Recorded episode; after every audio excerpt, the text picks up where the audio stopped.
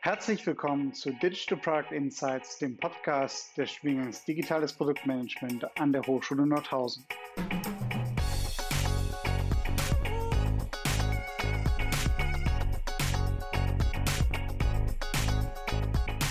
Wir führen regelmäßig Gespräche mit ProduktmanagerInnen und Digitalverantwortlichen zur Entwicklung von digitalen Geschäftsmodellen und digitalen Produkten.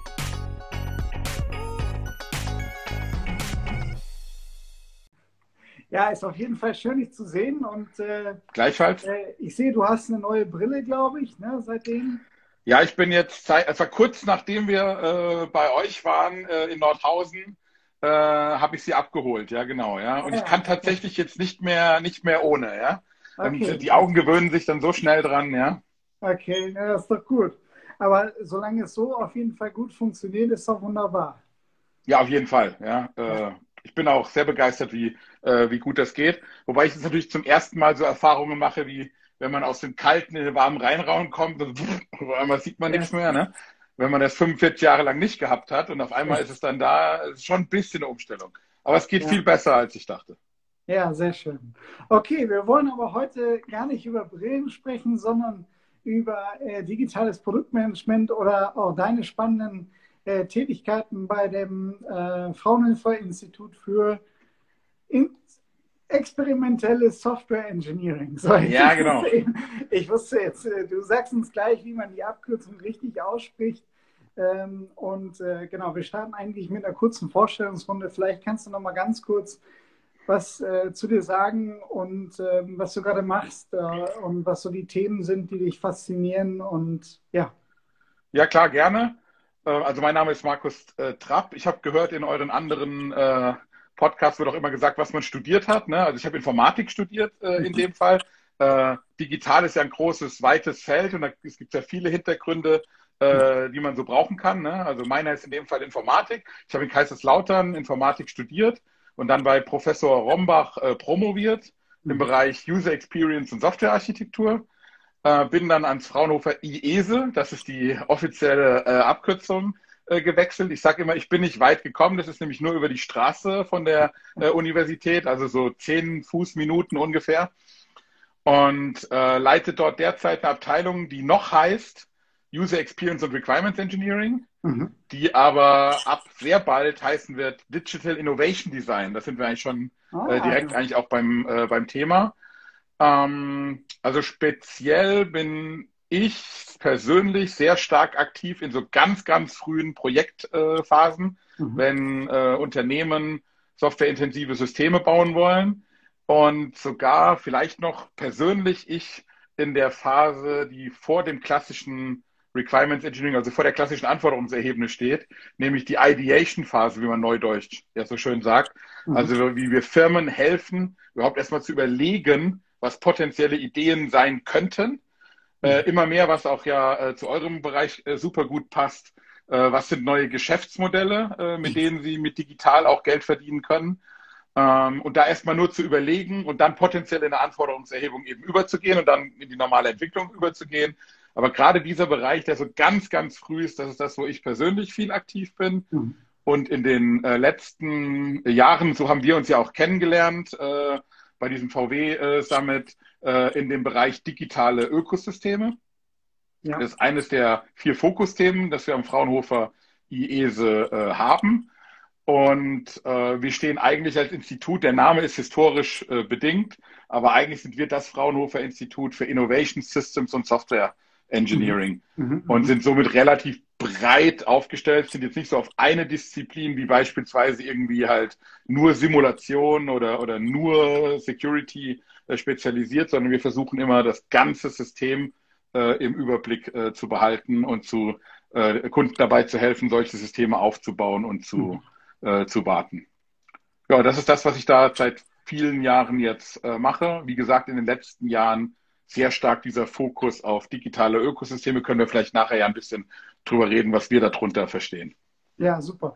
Äh, und äh, du warst ja tatsächlich auch, du hast eben schon angedeutet, an einem Tag äh, ähm, auch bei uns an der Hochschule oder an zwei Tagen. Ähm, ja. Einmal bei einer, bei einer schönen Podiumsdiskussion und dann im Anschluss hatten wir auch einen coolen Workshop, wo eigentlich diese Ideation-Phase ja auch ganz besonders gestaltet ja. wurde. Ja? ja, genau. Äh, nämlich mit, äh, nicht mit Lego, sondern mit äh, Playmobil habt ihr das. Ja, ja, genau, ja.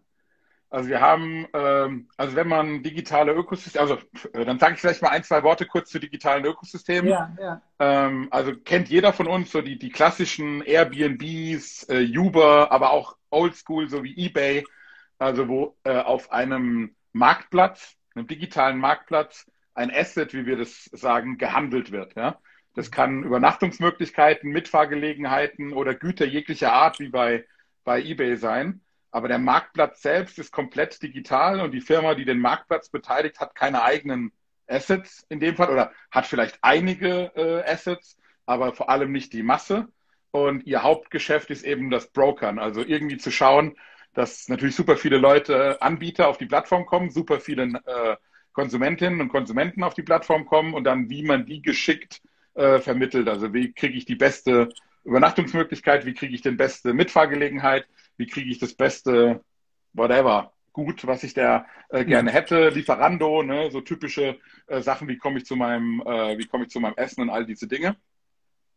Und wenn man sich das anschaut, ist es ja ein bisschen, nicht ein bisschen, sondern es ist signifikant anders, wie wenn ich so ein klassischer Produzent bin. Ne? Mhm. Wo ich also schaue, ich habe ein Gut, das baue ich entweder ganz neu oder schon ganz lange und das bringe ich an meine äh, Konsumenten. Das ist kompliziert genug in der heutigen Zeit. Wenn ich jetzt aber so einen Marktplatz aufbaue, dann habe ich die ganze Anbieterseite auf einmal auch noch mit dabei. Ne? Das heißt, da muss ich auch gucken, wie gewinne ich die Anbieter, wie bringe ich die Anbieter äh, auf die Plattform, was ist mein Modell, wie glaube ich, dass ich damit Geld verdiene, warum kann meine Plattform etwas mehr, äh, mein Ökosystem etwas mehr, was ein anderes Service, den es schon gibt, irgendwie kann oder auch nicht. Das sind so Fragen, die man sich dort stellen muss. Mhm. Und weil das so ein komplexer Sachverhalt ist und man ja sehr großes Neuland im Allgemeinen damit betritt, will man das natürlich ja zumindest, zumindest mal grob abschätzen, ob das erfolgsversprechend ist. Ne? Mhm. Und deswegen haben wir so ein äh, Workshop-Format äh, entwickelt, das heißt bei uns die Tangible Ecosystem Design Method, TED kurz gesagt. Mhm. Und das ist das, was wir mit euch dort äh, durchgeführt hatten.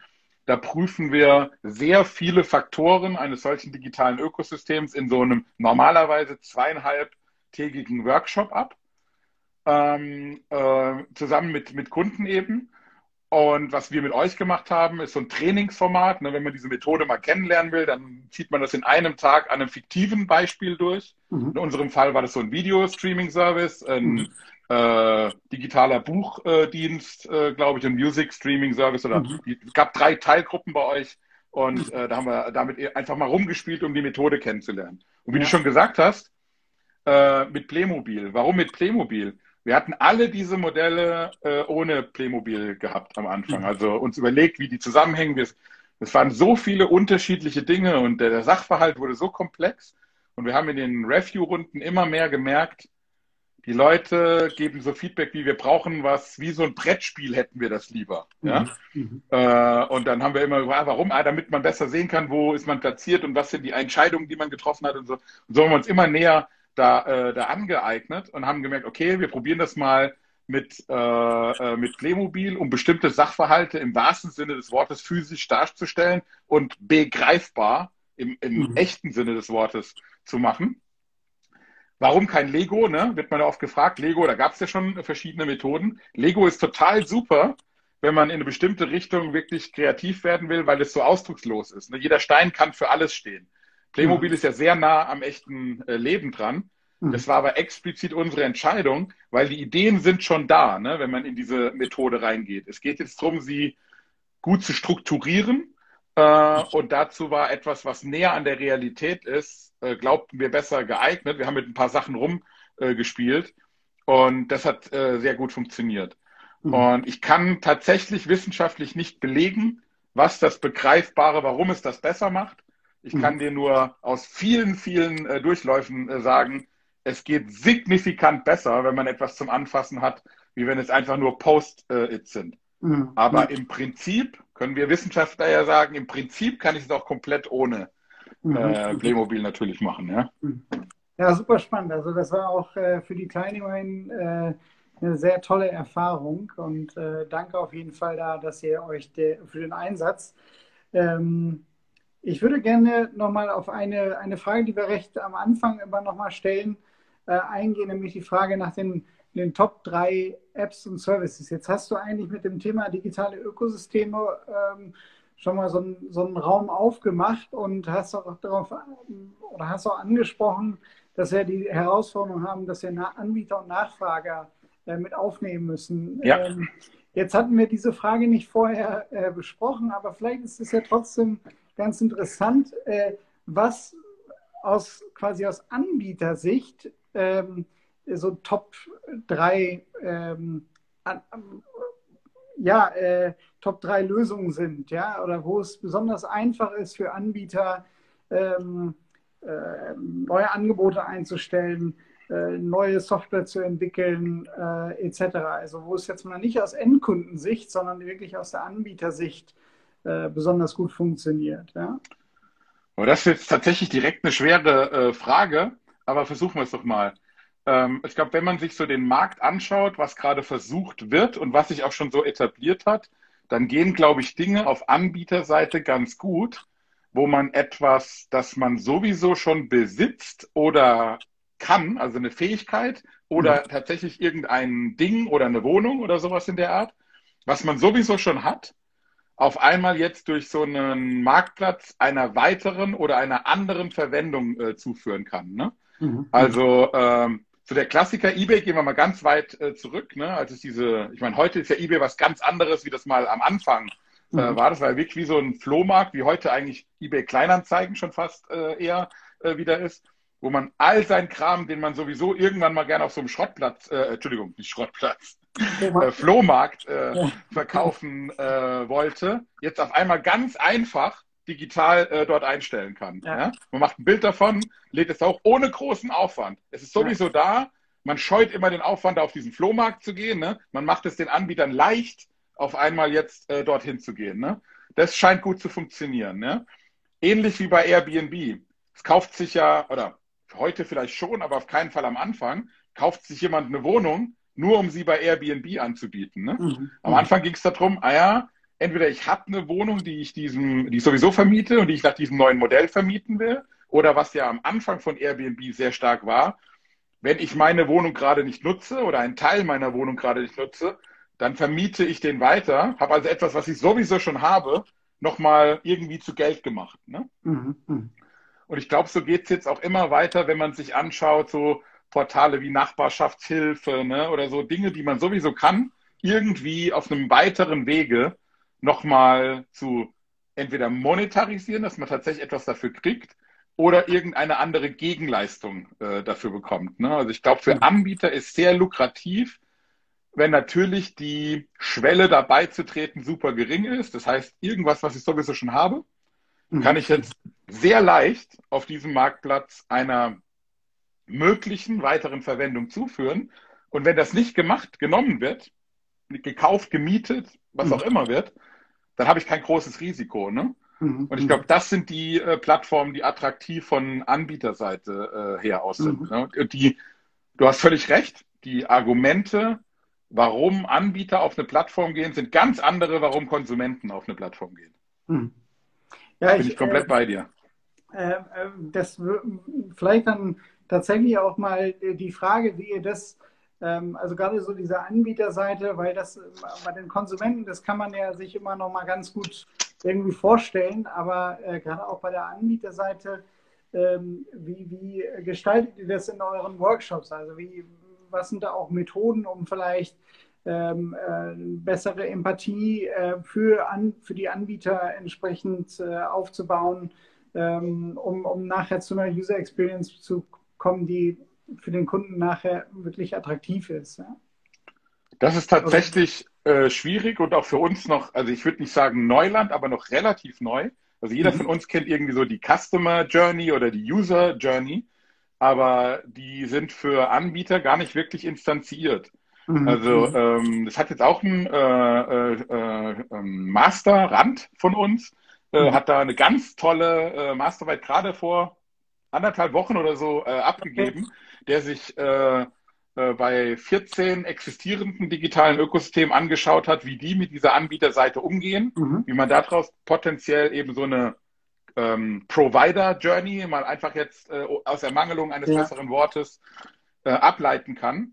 Mhm. Ähm, und was da zum Beispiel auffällt ist, und das kann man in den Workshops eben dann auch gut äh, verwenden, es gibt immer so eine Art, äh, wir nennen das aktuell so eine Art Booster-Phase. Mhm. Also wo der Plattformbetreiber oder der digitale Ökosystembetreiber dem Anbieter nochmal hilft durch eine zusätzliche Leistung, die es noch mhm. attraktiver macht, irgendwie dort teilzunehmen. Ne? Ah, okay. Also beispielsweise äh, hilft dir Airbnb, wenn du das willst, äh, deine Wohnung besser zu fotografieren. Ja? Mhm. mhm. Oder ähm, Uber checkt dein Auto durch. Ja? Mhm. mhm. Und äh, bei solchen, äh, wenn es um Kompetenzen geht, wird nochmal geprüft, wie du auftrittst ne? und äh, wie die Sachen so sind. So verschiedene Dinge gibt es da. Und das ist was, was uns vorher in dem Sinne so nicht bewusst war, ne? bevor wir uns das mal ganz explizit angeschaut haben, wie das eigentlich funktioniert. Und äh, ansonsten achten wir vor allem in den Workshops äh, eben darauf, wie ich eben schon gesagt habe, die Hürde möglichst gering zu halten, mhm. Damit ich Anbieter finden kann, die auf meinem Marktplatz, auf meiner Plattform etwas anbieten wollen. Mhm. Und das klingt leichter, als es tatsächlich umzusetzen ist. Mhm. Weil man macht ja etwas, was es in diesem Sinne vielleicht noch gar nicht gibt. Ne?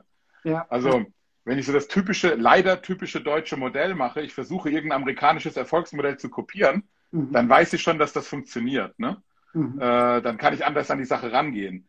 Wenn ich aber tatsächlich etwas ganz neu äh, machen möchte, dann sieht die Sache anders aus. Ne? Mhm. Und äh, deswegen betrete ich damit ein Neuland, wo ich keine Garantie habe und dann muss ich ganz arg äh, versuchen rauszufinden, wie die Sachen tatsächlich zusammenhängen und wie die, wie die miteinander äh, dort, dort eben arbeiten können auch. Mhm. mhm. Und das macht die Sache aber eben auch so spannend, ne? wenn man nochmal was. Das Risiko ist zwar hoch, aber die, wenn man es schafft, ja, äh, dann sieht es auch richtig gut aus. Also haben wir jetzt gerade vor ein paar Monaten hat Lieferando als erste deutsche äh, ähm, digitale Ökosystem Geschäftsmodellfirma in den DAX geschafft. Ansonsten haben wir noch keine äh, die dort nach diesem Prinzip funktionieren. Aber ich bin mir sehr sicher, das werden nicht die letzten sein. Denn wenn man sich die anderen erfolgreichen Unternehmen auf der Welt so anguckt, dann funktionieren sehr, sehr viele nach diesem äh, Prinzip. Und das ist die Chance jetzt in Deutschland. Das kann man schaffen. Auch als ein kleines Unternehmen kann sich da komplett neu aufstellen und die Chancen mhm. sind riesengroß. Der Zug ist noch lange nicht abgefahren. Ja? Mhm, mhm. Jetzt kriegen wir gerade eine Anfrage rein, da möchte noch jemand joinen. Ich weiß jetzt aber gerade nicht wenn den oder diejenige jetzt kann es gerade nicht zuordnen. Um, so I would like to ask you. So this is going to to, to be just a, a two-person interview. Um, uh, for this time, uh, we can, we'll have an open session in the next uh, weeks. So thanks for your interest. Um, or if yeah, you're interested, so, send us a DM. You would it? send us a DM, direct message. Yeah, yeah, send uh, a direct message. Perfect. Ähm, genau, also. Bei den äh, Anbietern heißt, waren wir. Genau, wir waren bei den Anbietern. Vielleicht können wir ja jetzt nochmal von den Anbietern, also du hattest ja eingangs äh, angesprochen, ähm, das Thema äh, User Experience, äh, Requirements Management und ähm, ähm, Digital Innovation Design. Das sind so ja. die, die Themen. Vielleicht können wir ja ähm, über Requirements Management haben wir eigentlich noch gar nicht gesprochen in diesem Podcast, obwohl es äh, ja essentiell ist. Wir sind immer ausgegangen von der User Experience, weil das natürlich äh, quasi immer dann bei den ersten, bei der ersten Frage immer rauskommt. Ähm, das heißt, könntest du für uns nochmal erläutern, äh, was eigentlich Requirements Management äh, bedeutet? Ähm, und also erstmal ganz, erstmal ganz wichtig, also wir sprechen vom Requirements Engineering. Mhm. Denn Requirements Management ist ein äh, Element davon. Ne? Also mhm. wir reden eben von der Elicitation, also der Erhebung äh, von Anforderungen. Also wie spreche, also das ist, äh, ich sage es erstmal kurz, ne? also ähm, von der Erhebung, dann der Analyse äh, von den Anforderungen ähm, und dann natürlich auch vom Management. Das heißt vor allem, wenn es extremst große Mengen von Anforderungen sind, wie man die äh, zueinander äh, in Bezug stellt. Äh, mhm. und natürlich eben auch äh, ähm, äh, Validation. Ja, Anforderungen. Mhm. Also sind das wirklich valide äh, Anforderungen? Funktioniert das tatsächlich auch so? Aber du hast es eigentlich schon so ein bisschen in deiner Ankündigung mit gesagt und deswegen ist das auch bei uns äh, freuen wir uns so auf diese Umbenennung, äh, die wir jetzt haben, weil wir seit vielen Jahren, weit über zehn Jahren, machen wir eigentlich keine wirkliche Trennung mehr zwischen äh, User Experience Engineering und Requirements Engineering. Bei uns jetzt in meiner Abteilung. Ja? Mhm. Ähm, in die wissenschaftliche Community hinein muss man das getrennt publizieren und man muss getrennt mit diesen Zielgruppen und die haben einen anderen Fokus und das ist auch völlig in Ordnung äh, so. Mhm. Mhm. Aber in der echten Welt gibt es da eigentlich keine vernünftige Trennung mehr. Mhm. Also wenn man vernünftig gutes Requirements Engineering macht, dann muss man die User, also äh, Nutzerinnen und Nutzer absolut im Blick haben, äh, vor allem bei hochinteraktiven Anwendungen und es geht gar nicht mehr ohne. Ja. Und umgekehrt ist aber genauso wenn ich richtig gutes äh, User Experience Engineering mache, dann kann ich es mir eigentlich nicht leisten, die anderen Anforderungen, nicht funktionalen Qualitätsanforderungen wie ähm, Skalierbarkeit, wie Performance, wie Sicherheit außer Acht zu lassen. Mhm. Denn ansonsten habe ich keinen guten Entwurf gemacht. Ne? Mhm. Und gerade sowas wie Security und Usability könnte man ja sagen, das sind mal Erzfeinde.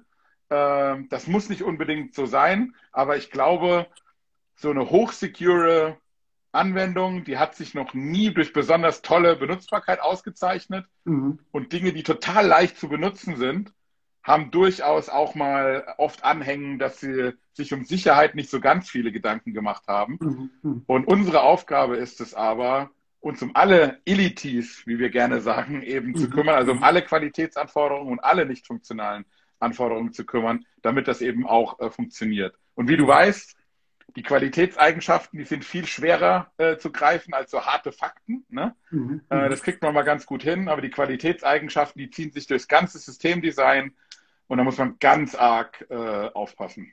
Mhm. Also genau, diese die nicht funktionalen Anforderungen, die häufig runterfallen ne? bei, äh, bei Product Managern oder Ownern aus dem Marketing ähm, oder ähm, und die auch gar nicht so einfach zu formulieren sind ne? bei den also ja. war für mich tatsächlich auch immer so eine Erfahrung, ja, dass du, äh, du musst ja unheimlich tiefer eigentlich die Technik verstehen, um vernünftige, nicht funktionale Anforderungen dann äh, zu formulieren oder zumindest die Dimensionen kennen, auf die du achten musst. Ne? Ja. Äh, und ähm, wir haben eine Veranstaltung bei uns, äh, Requirements Engineering Management äh, auch, aber ich stelle es auch fest, dass einfach die Überlappung zwischen unseren Veranstaltungen UX Research and Design, Requirements Management und Engineering und eben auch ähm, Entrepreneurship, Entrepreneurship, wenn es wirklich um die Product Discovery eigentlich geht, dass sich das einfach alles sehr stark überlappt ähm, und man natürlich das eine ohne das andere eigentlich nicht wirklich ja. äh, vernünftig machen kann. Ne? Ähm, und du hast ja was Schönes gesagt, eben in der Aufzählung äh, der, der einzelnen Disziplinen, die du hattest, weil was die ja alle eint ist, und was man nicht so typischerweise mit IT in Verbindung bringt. Leider, in all diesen Disziplinen muss man unglaublich gut mit anderen Leuten reden können. Ne? Absolut, ja. Und das ist jetzt nichts, also mache ich mal stereotypisch aufs Informatikstudium, was man mit so dem klassischen Informatiker in Verbindung bringt. Ne? Dass der mhm. total gut mit anderen Leuten reden kann äh, und daraus äh, sich ein Bild machen kann, wie das System funktioniert. Ja? Mhm. Und das ist total wichtig, dass man das heute in den äh, Studiengängen spätestens äh, lernt, wie man unglaublich gut mit anderen Leuten äh, reden kann. Weil heute ist alles so divers und komplex geworden. Man muss mhm. mit denen gut reden können. Und so die einfachste Regel, wie man immer so schön sagt, kennst du ja bestimmt auch, ne? Äh, wenn es um Usability, User Experience geht, wenn man eine Regel nur verinnerlichen sollte, nur eine einzige, dann ist es, man ist selbst nicht der Endnutzer oder die Endnutzerin. Ne? Absolut. Ja. Und wenn man das wirklich verinnerlicht, nicht ja. nur weiß, ja, sondern wirklich ja. verinnerlicht, dann wird man auch ein besseres System bauen. Ja, ja.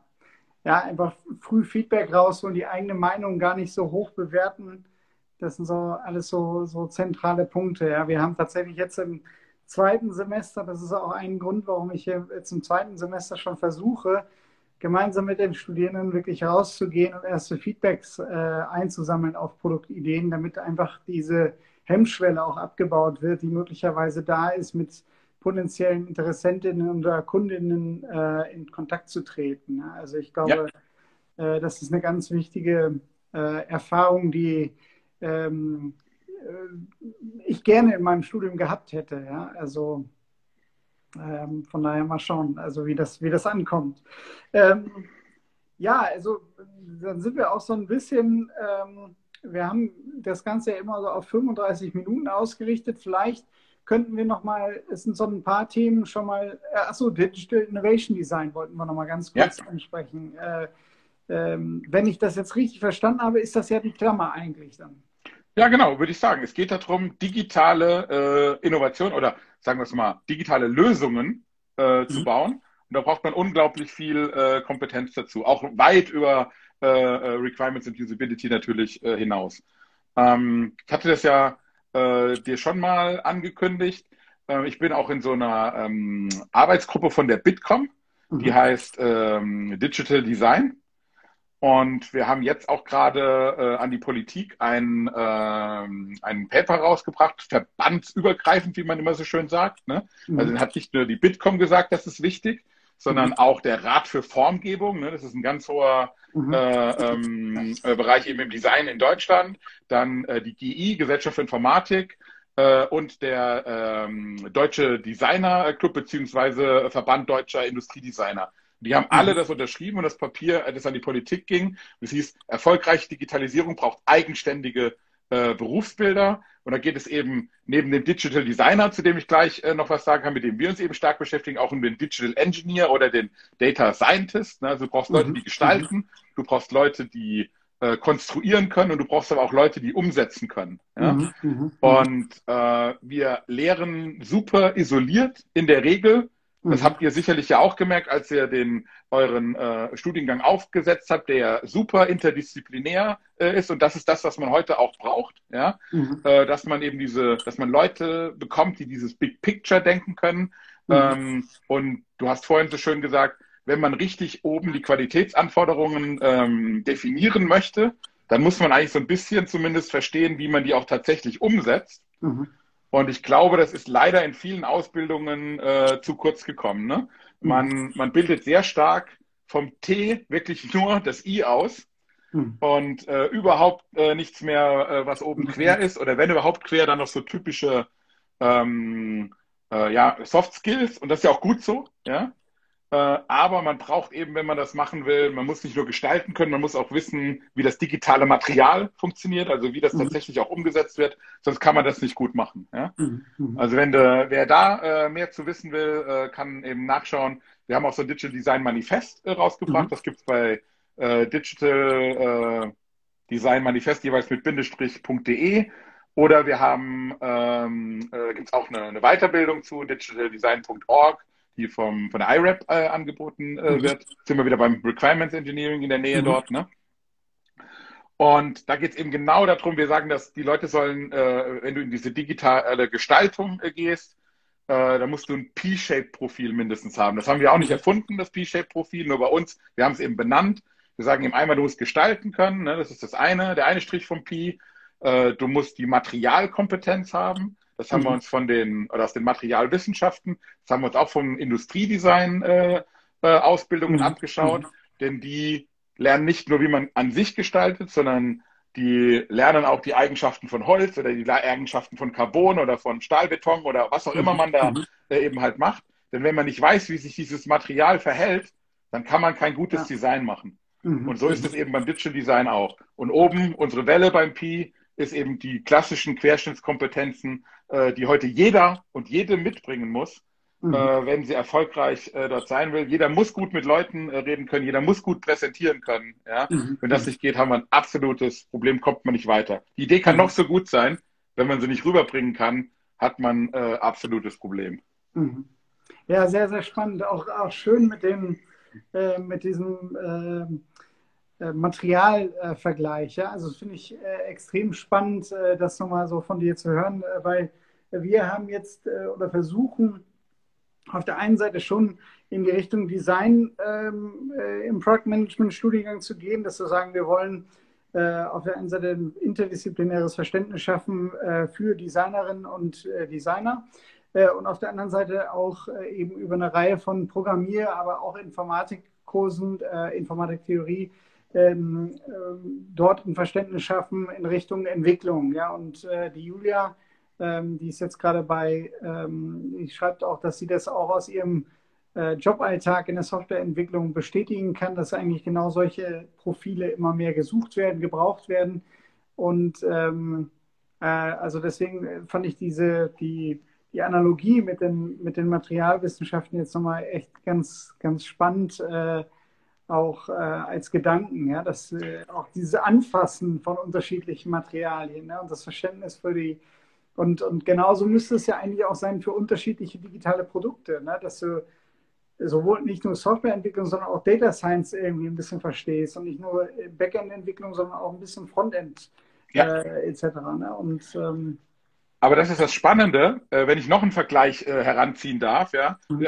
Informatik wird ja immer gerne so der Hausbau, ne? wird ja immer gerne so äh, als das eine oder andere Vergleichs, für eine oder andere Vergleichsdisziplin herangezogen. Das hinkt mhm. an manchen Stellen, aber an manchen Stellen funktioniert es auch ganz gut. Ja, wenn man sich anschaut, wie ein, ähm, also ein klassischer Gebäudedesigner arbeitet. Ja?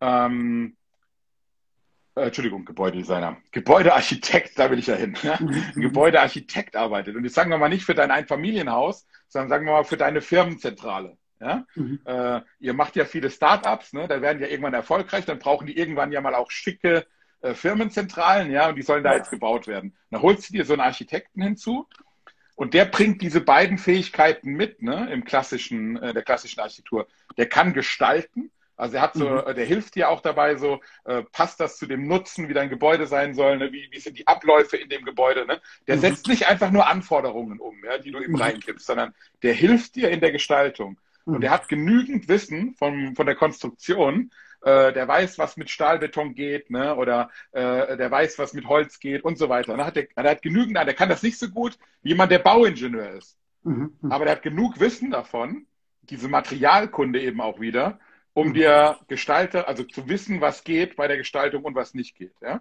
ja. Und danach kommt erst quasi der Bauingenieur ins Spiel, der dann konstruiert und dann noch die ganzen vielen Leute, die wir alle brauchen, um das Ding umzusetzen. Ne? Mhm, mh. Und wenn man sich jetzt diesen Gebäudearchitekten anschaut, dann ist das jemand anderes wie bei uns der Softwarearchitekt. Mhm. Denn bei uns ist der Softwarearchitekt in der Regel, da gibt es viele tolle Ausnahmen und es ist ein breites Feld, aber ich sage jetzt mal stereotypisch, ist das eher der Bauingenieur, ne? Mhm. der also dann konstruiert. Ne? und der jetzt nicht mehr so stark gestalten dann eingreift. Um Himmels Willen, das ist ein breites Feld, da gibt es viele tolle Ausnahmen, ja. Mhm. Aber um es jetzt stereotypisch quasi zu sehen. Und wir suchen diese Leute, die eben sowohl gestalten können, als auch mhm. über dieses Materialwissen äh, verfügen. Und deswegen ist es auch toll, dass ihr auch interdisziplinär jetzt an diese Sache dort eben herangeht. Ich begrüße das aus, aus tiefstem Herzen, denn es ist für Leute, die aus der einen Richtung kommen, viel schwerer, nochmal diese, ja, diesen Willen und diese Akzeptanz für diese anderen Perspektiven, die man braucht, äh, aufzubauen, wenn sie dann mal im mhm. Job sind, wie wenn man von vornherein gesagt bekommt, guck mal, hier gibt es viele Perspektiven, die wichtig sind. Äh, und da ist in der Regel keine wichtiger als die andere, sondern die sind alle wichtig. Mhm. Und im Projekt 1 ist vielleicht die eine ein bisschen wichtiger und im Projekt 2 ist dafür eine andere ein bisschen wichtiger. Und dass wir mehr Leute bekommen, die eben dieses interdisziplinäre, große Ganze denken können. So mhm. bilden wir leider klassischerweise in der Informatik äh, nicht aus. Daher auch eben diese Aufforderung an die Politik. Wir brauchen hier Unterstützung. Es muss mehr in diese Richtung gehen, dass wir mehr äh, Studiengänge bekommen, die in diese Richtung auch gehen. deswegen super, dass ihr auch das macht. Cool. Ja, sehr, sehr spannend. Also ich teile das auch nochmal, das Manifest auf jeden Fall mit den, mit den, mit den weiteren Kollegen bei uns. Ähm, vielleicht ergibt sich ja das ein oder andere äh, äh, noch daraus. Also was ich auch sehr spannend finde an, an dieser ähm, an, der, an der Benamung äh, ist äh, einfach die, die Designkomponente. Ja? Also dass er eben sagt, man, das, das ist ja vielen auch gar nicht so bekannt. Also man nutzt irgendwie Design Thinking einfach irgendwie so als, als Buzzword, aber mhm. dass damit ja auch nichts anderes äh, gemeint ist als die Übertragung des Denkens, des Designs eben auf ganz andere Kontexte. Und das habt ihr jetzt eigentlich auch dann, äh, also dass eben Design eben nicht nur ist, äh, das Ganze ist äh, schön blau oder rot, ja, um die eine Farbwahl, sondern wirklich um eine nutzerzentrierte äh, Gestaltung ähm, und auch äh, die eben eine sehr starke Iteration beinhaltet etc. Äh, das finde ich halt auch dort ganz spannend und dann eben nicht von Requirements Engineering und äh, sondern eben von, von Digital Innovation Design zu sprechen. Ja? Also es, Auf Digital jeden Fall. Design allgemein. Ja? Aber Lutz, wenn ich vielleicht eine Anmerkung machen darf, weil du das immer äh, wieder sagst, ich bin auch komplett dabei. Äh, man kann von nutzerzentriertem äh, Vorgehen sprechen, weil die Nutzerinnen und Nutzer sind unglaublich äh, wichtig, wahrscheinlich in den meisten Fällen die absolut wichtigsten Stakeholder. Und deswegen dürfen die da gerne auch im Zentrum stehen. Nur wir dürfen über dieser ganzen nutzerzentrierten Vorgehensweise die anderen Stakeholder nicht vergessen. Ne? Absolut, die, gibt, ja. die gibt es auch. Ja? ja. Und ich habe so ein bisschen das Gefühl, äh, als ich angefangen habe äh, da drin, dann musste man jedem noch reinprügeln, wie wichtig mal so Nutzer sind. Ja? Mhm. Äh, und da sind wir die ganze Zeit rumgerannt und haben gesagt, wie wichtig jetzt irgendwie die Benutzer sind. Ja? Und ich habe das Gefühl, seit so ein paar Jahren muss man ein bisschen aufpassen und wieder sagen, pass mal auf, das hat jetzt, haben jetzt viele Leute verstanden, aber pass mal auf, es gibt nicht nur die Nutzer. Ja? Äh, die anderen gibt es auch noch. Ja? Äh, deswegen bin ich da im Moment immer ein bisschen vorsichtig, wenn alles zu nutzerzentriert ist. Ja? ja. Also ich, ich meine, wir haben auch schon so Themen wie Online-Recht und Datenschutz und digitale Geschäftsmodelle, aber es stimmt schon, äh, müssen natürlich alle Perspektiven nachher passen, damit das Ganze ein Erfolg wird. Ne? Ja. Und äh, vielen Dank, äh, Markus, dass du dazu beigetragen hast heute, dass ähm, ja, unser Studiengang hoffentlich ein Erfolg wird und, ähm, und wir ganz viel, viele spannende äh, Studierende bekommen, aber natürlich auch ähm, ja, ganz viele, viele spannende ähm, Leute ausbilden äh, für die Praxis und ähm, dann auch einen kleinen Impact, äh, Impact haben. Und äh, in den nächsten Tagen wird dieser äh, Talk ja auch dann noch auf Spotify äh, verfügbar sein. Ähm, das Ganze ohne große äh, Nachbearbeitung. Da fehlen uns natürlich so als kleine Hochschule auch so ein bisschen die, äh, die Ressourcen, da jetzt komplett äh, das Ganze nochmal auf links zu drehen. Aber herzlichen Dank. Ich denke, es waren super spannende Insights dabei, auch für mich. Und ähm, vielen, vielen Dank, dass du dir die Zeit genommen hast. Und ähm, dann äh, bis die Tage. Gerne, jederzeit wieder. Und ich drücke euch die Daumen, dass das alles weiter so gut funktioniert. Ja? Ja, vielen Dank. Ja. Bis dann. Mach's gut. Ciao. Tschüss.